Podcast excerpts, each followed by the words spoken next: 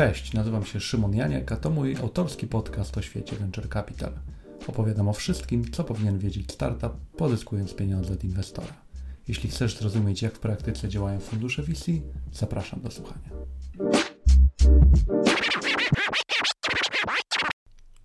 Cześć, witajcie w drugim odcinku mojego autorskiego podcastu o VC, w którym to chciałbym porozmawiać o najważniejszym elemencie każdego przedsięwzięcia startupowego, czyli o ludziach.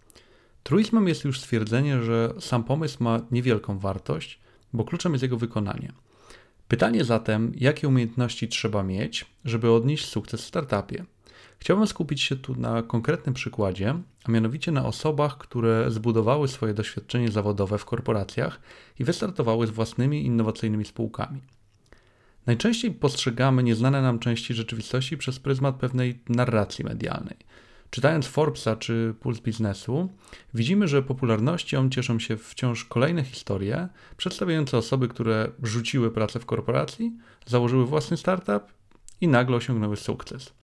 Statystycznie jest to jednak dość niewielki odsetek, bo zdecydowana większość, o czym się oczywiście nie mówi, ponosi porażkę i wraca na skraju depresji do pracodawcy, by zacząć spłacać długi. Rodzi się zatem pytanie, czy warto zakładać swój startup i zaczynać przygodę z funduszami, czy lepiej zostać na bezpiecznej pozycji w korporacji? W takich dywagacjach bardzo często podkreśla się jedynie zalety startupów, a kompletnie nie mówi się o zaletach korporacji. I tutaj wystarczy spojrzeć na kilka aspektów, które przychodzą jako pierwsze do głowy. Na przykład, jeżeli popatrzymy na tą tak zwaną swobodę działania, czyli to, co możemy robić w startupie, a co nam jest narzucane w korporacji, wydaje się, że mając własną innowacyjną firmę, możemy robić, co nam się żywnie podoba. Prawda jest taka, że większość startupów upada dlatego, że nikt nie chce usług czy produktów, które są przez nie wytwarzane.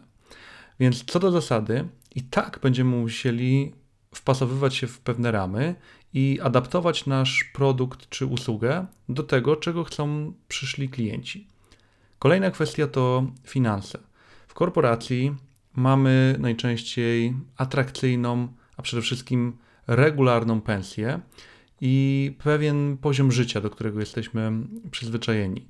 Często w tym aspekcie mówi się o tak zwanej złotej klatce, bo z jednej strony narzekamy na to, w jakiej jesteśmy trudnej sytuacji, jakiego mamy złego szefa, jak nam się źle funkcjonuje, ale z drugiej jesteśmy przyzwyczajeni do życia na pewnym poziomie, do wysokiego standardu, który bardzo trudno jest nam porzucić. W startupie wygląda to kompletnie inaczej nie ma stabilizacji finansowej, nie ma pewności tego, jak będzie wyglądał kolejny miesiąc. I sama wizja obniże, obniżenia standardu życia powoduje, że optyka na temat tego stylu pracy bardzo szybko się zmienia. Kolejna rzecz to jest pewien luz, o którym się mówi. W kontekście tego, że mm, pracując w korporacji cały czas jesteśmy pod ciśnieniem, mamy deadlines, mamy narzucone wymagania, a w startupie jest fajnie, są lunche, branche, czas na ping-ponga, układamy wszystko tak, jak nam się podoba. Jeżeli popatrzymy, jak to wygląda znowu w praktyce, to wierzcie mi, że ciśnienie związane z tym, że musimy zdobyć inwestora, chociaż nie zrealizowaliśmy swojego planu do końca, czy też musimy dopiąć drugi, drugi duży kontrakt, bo inaczej wszystkie osoby, które na nas liczą, nie otrzymają pensji, już nie wspominając e, o tym, że sami jej nie dostaniemy i jest to niezwykle stresujące. Warto też wspomnieć o godzinach pracy, bo obecnie bardzo dużo mówi się o work-life balance i wszystkich aspektach, które są z tym związane. I jasne, w korporacji tutaj dochodzi do pewnego rodzaju nadużyć. W startupach nie ma tego problemu, ponieważ tutaj życie prywatne najczęściej kompletnie zlewa się z życiem zawodowym. To znaczy, jesteśmy właściwie cały czas w pracy, a to dopiero jest początek. Jeżeli jesteśmy przyzwyczajeni do pewnej rzeczywistości, a nagle mamy wejść do czegoś zupełnie innego, No to pytanie, czy my jesteśmy na to gotowi. Bardzo ważne jest to, że osoby, które decydują się przejść z korpo do startupów, powinny rozważyć realne konsekwencje tej decyzji. Bo często pewne rzeczy, które były dotychczas standardem, stają się po prostu nieosiągalne. Jeżeli jesteśmy przyzwyczajeni do wielkich budżetów, do tego, że nasz brand działa jak magnes i jest to pewna dominanta mm, korporacji, to musimy pamiętać, że tworząc własną firmę, my zaczynamy od zera. I bardzo szybko widać to po tym, co dzieje się w naszym otoczeniu. Jednym z przykładów jest network, bo jeśli decydujemy się porzucić wysokie stanowisko w korporacji, gdzie to dużo firm zabiegało o to, byśmy skorzystali z ich usług, nagle te osoby z dziwnym trafem przestają odbierać telefon, bo po prostu nie mamy czego już u nich wydawać. Co więcej, wcześniej to my byliśmy dysponentem środków, to my mieliśmy pieniądze do wydania, a teraz sami musimy sprzedawać i zarabiać. To samo dotyczy wszelkich innych aspektów, o których się zapomina. Tego, że jest coś takiego jak księgowość, tego, że jest coś takiego jak obsługa prawna, że trzeba dbać o własnych pracowników, szereg rzeczy, które są naturalne dla przedsiębiorcy, a w korporacji one po prostu były. Fajnym przykładem tutaj są benefity pracownicze, bo mieliśmy wcześniej znów pewien poziom. Były trzynastki, owocowe piątki, dobre auto służbowe, wszędzie lataliśmy samolotem, zawsze to był dobry hotel i nagle siedzimy w coworku, w jednej ręce mamy banana, w drugiej bilet na autobus, którymi musimy, który musimy wrócić do domu.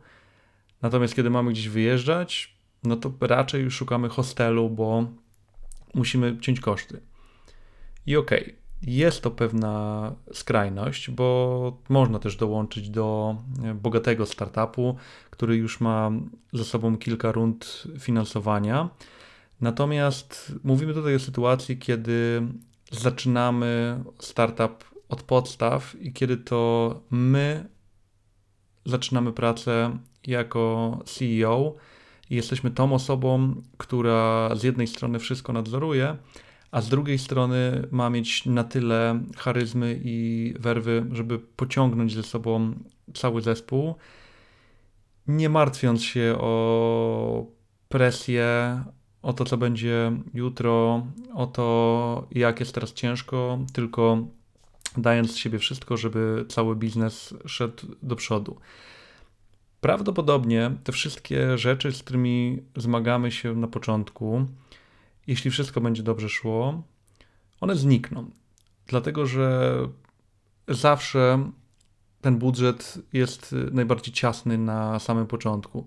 Wraz z tym, jak będą się mm, pojawiać przede wszystkim przychody, ale też kolejne źródła finansowania, coraz bardziej zaczynamy wracać do tak zwanej normalności.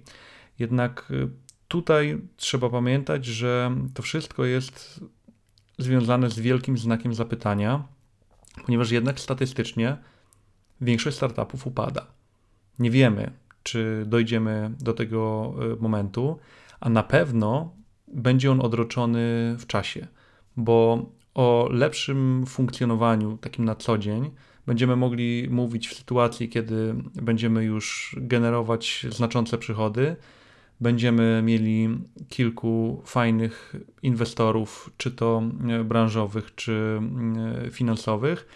Natomiast tak czy tak, jeżeli mówimy o takim jednorazowym zarobieniu jakichś większych pieniędzy, to raczej będzie to dopiero w momencie, kiedy będziemy mogli upłynnić część swoich udziałów, czy to podczas wejścia na giełdę, czy podczas wejścia na mm, pewien poziom współpracy z większym inwestorem, ale to jest odległy rozdział. Odległy chociażby dlatego, że wiele funduszy stosuje coś takiego, mm, co nazywa się lock-upem, czyli jest to czas, w którym my, jako founderzy, nie możemy sprzedać naszych udziałów, bo gdybyśmy to zrobili, jest szansa, że spadłaby nasza motywacja mm, do pracy, więc te wszystkie aspekty trzeba mieć na uwadze. Najważniejsze jest jednak to, że w korporacji nieudany projekt ma raczej delikatne konsekwencje. To znaczy, może się to skończyć brakiem premii, trudniejszą rozmową, w skrajnym przypadku utratą pracy. Będąc członkiem zarządu w startupie, który ma co do zasady odpowiedzialność za organizację, którą zarządza, w skrajnej sytuacji może doprowadzić to do tego, że stracimy dorobek całego życia, ponieważ długi, które powstaną z tytułu prowadzenia działalności, trzeba będzie jakoś spłacić. Wszystkie te wyobrażenia, tak jak wspomniałem na początku, są związane z pewną narracją medialną. I co ciekawe, jest tak, że nawet osoby, które bankrutowały i mm, nie najlepiej wyszły na prowadzeniu e, własnego startupu, starają się opowiadać o tym w sposób bardzo ciekawy, ale przede wszystkim pozytywny. Dlaczego? Dlatego, że gdyby po fiasku biznesowym mówili wszystkim, że jest bardzo źle, że co do zasady nie poszło im, stracili wszystkie oszczędności, są na skraju depresji, to nie jest to dobry moment, żeby mogli liczyć na kolejne propozycje i wsparcie, bo jeżeli coś pójdzie nie tak, no to zastanawiamy się, co powinniśmy zrobić, żeby wszystko wróciło na właściwe tory, zaczynając z nowym pomysłem, dołączając do nowego zespołu, czy robiąc coś zupełnie innego. Więc ta narracja mm, powoduje, że myślimy o pewnym braku konsekwencji. To znaczy, skoro oni sobie wszyscy poradzili, no to ja pewnie też sobie poradzę. I fakt, tutaj te porażki są czymś, co pozwala nam budować doświadczenie. To dzięki nim uczymy się, to dzięki nim rozwijamy się i dzięki nim jesteśmy w stanie tworzyć niesamowite rzeczy, ale trzeba też powiedzieć wprost, że to są bardzo trudne i gorzkie momenty, które raczej z perspektywy czasu chcielibyśmy e, zapomnieć, e, zwłaszcza w kontekście stanu emocjonalnego, który, w którym jest się mm, w danym momencie, a zachować jedynie wnioski na przyszłość, co powinniśmy byli zrobić, żeby mm, taka sytuacja już się nie wydarzyła.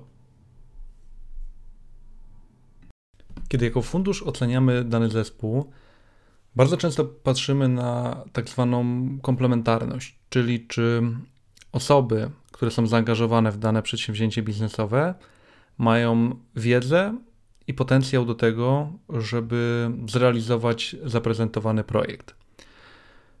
Nie każdy musi być liderem, to znaczy najczęściej Zespoły founderskie składają się z dwóch, trzech osób, więc jest tam jedna osoba, która ma pełnić y, rolę CEO, jest jedna osoba, która ma zajmować się technologią, bardzo często jest ktoś od marketingu i sprzedaży. Jednak to jest ten rozkład, który jest oceniany przez nas najlepiej. Pytanie, co się dzieje w momencie, kiedy jako dotychczasowi pracownicy korporacji, specjaliści w danej konkretnej dziedzinie, mamy nagle zajmować się wszystkim. Jest to bardzo trudne, bo w większości przypadków no, nie zdajemy sobie sprawy, z czym to się wiąże.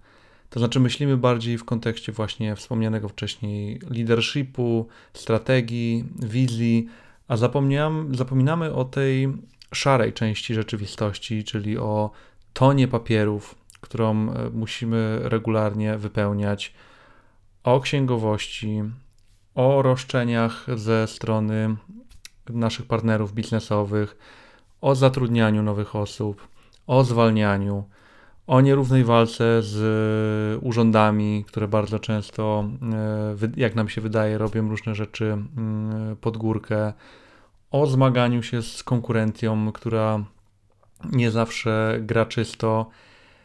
I na koniec dopiero e, przychodzi ten wąski zakres rzeczy, o których mówiliśmy mm, wcześniej. I teraz problem polega na tym, że tutaj nie ma czasu na to, by przyswoić krok po kroku wszystkie te nowe umiejętności, które są nam potrzebne jesteśmy wrzucani na głęboką wodę i oczywiście z czasem będzie to wszystko wyglądało e, lepiej, ponieważ e, jakoś się z tym oswoimy. Część rzeczy będziemy delegować, inne mm, wejdą nam w krew. Natomiast co do zasady, to jest zupełnie inna rzeczywistość, bardzo często niż ta, która mm, towarzyszyła nam przez lata. Teraz pytanie, czy to się wydaje dużo? Mm, ten natłok, y, o którym wcześniej powiedziałem, też nie zawiera pewnego elementu, jakim jest sprzedaż. Ta okropna, nielubiana sprzedaż, bo tak zupełnie szczerze, można zaniedbywać różne aspekty działania spółki. Można być gorszym HR-owcem, można y, mieć bałagan w dokumentacji, można y, pewne rzeczy y, robić niechlujnie. Natomiast y, to, co trzeba robić dobrze, to umieć sprzedawać i generować przychody, bo tylko wtedy spółka będzie w stanie funkcjonować. Oczywiście dzięki temu można później kupować różnego rodzaju produkty i usługi, które będą powodowały, że e, nam, jako zarządzającym, funkcjonuje nam się łatwiej, ale co do zasady, my musimy zadbać o to, żeby była trakcja, e, czyli przychody, żeby spółka miała mm, z czego spłacać swoje zobowiązania. Więc niezależnie od tego, czym dana osoba się zajmowała, jeżeli ma e, radzić sobie mm, z tymi wszystkimi e, problemami codzienności, to przede wszystkim musi być skupiona na sprzedaży. I co do zasady, ona może przyjmować bardzo różną formę, bo czasem będzie to bieganie po spotkaniach, czasem będzie to wysyłanie dziesiątek maili, a w jeszcze innych przypadkach będziemy po prostu wisieć na telefonie jak w call center i w ten sposób będziemy próbować pozyskać naszych e, pierwszych klientów, e, jednak z nieco inną motywacją, bo będziemy wiedzieli, że jeśli tego nie zrobimy, to nie będziemy mieli na początkowe koszty w firmie, już nie wspominając o mm, wynagrodzeniach. Wiele osób, chcąc uchronić się przed tą presją sprzedaży i zarabiania, podejmuje decyzję, żeby funkcjonować w pewnym rozkroku. To znaczy, z jednej strony cały czas zostaje na korporacyjnym etacie, a z drugiej strony zaczyna realizować swój startup. I na początku ma to rację bytu, ponieważ jesteśmy w stanie wykonać głębszy research, możemy więcej czasu poświęcić na skompletowanie zespołu, być może w pewnych okolicznościach nawet postawić prosty landing page i zobaczyć, czy klienci się interesują danym rozwiązaniem i jaka jest konwersja.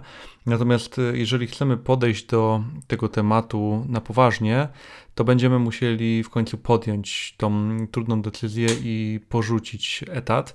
Chociażby dlatego, że fundusze nie chcą inwestować w osoby, które działają e, w takim modelu, bo startupy to na tyle konkurencyjne środowisko, że bez pełnego zaangażowania pewnych rzeczy po prostu nie da się zrobić. Puenta z tego wszystkiego jest taka, że zanim czytając kolejny artykuł o wielkich sukcesach startupów, podejmiemy impulsywną decyzję i stwierdzimy, że rzucamy pracę w korporacji z dnia na dzień, bo emocjonalnie dłużej już nie wytrzymamy, powinniśmy zweryfikować, czy faktycznie po tej drugiej stronie jest tak różowo, jak mówią. Powinniśmy przeanalizować wszystkie za i przeciw, zobaczyć, z czym wiąże się specyfika prowadzenia startupu, porozmawiać z founderami, zastanowić się, co będziemy mieli na głowie i czy my de facto jesteśmy na to gotowi. Jeśli wskutek chłodnej kalkulacji stwierdzimy, że tak, warto to zrobić, dobrze zaplanować, i po prostu spróbować. Jeśli jednak nie, lepiej wziąć dodatkowe zajęcia z jogi, jechać na wakacje, robić cokolwiek innego, ale docenić swój korporacyjny komfort i po prostu skupić się na innych aspektach życia, by nie być kolejną osobą, która rzuciła korporację, założyła startup, a później wróciła do nich z płaczem. Dzięki serdeczne za Wasz czas. Zachęcam wszystkich do followowania, subskrybowania, a przede wszystkim do dzielenia się swoim feedbackiem. Na dzisiaj to wszystko. Do usłyszenia.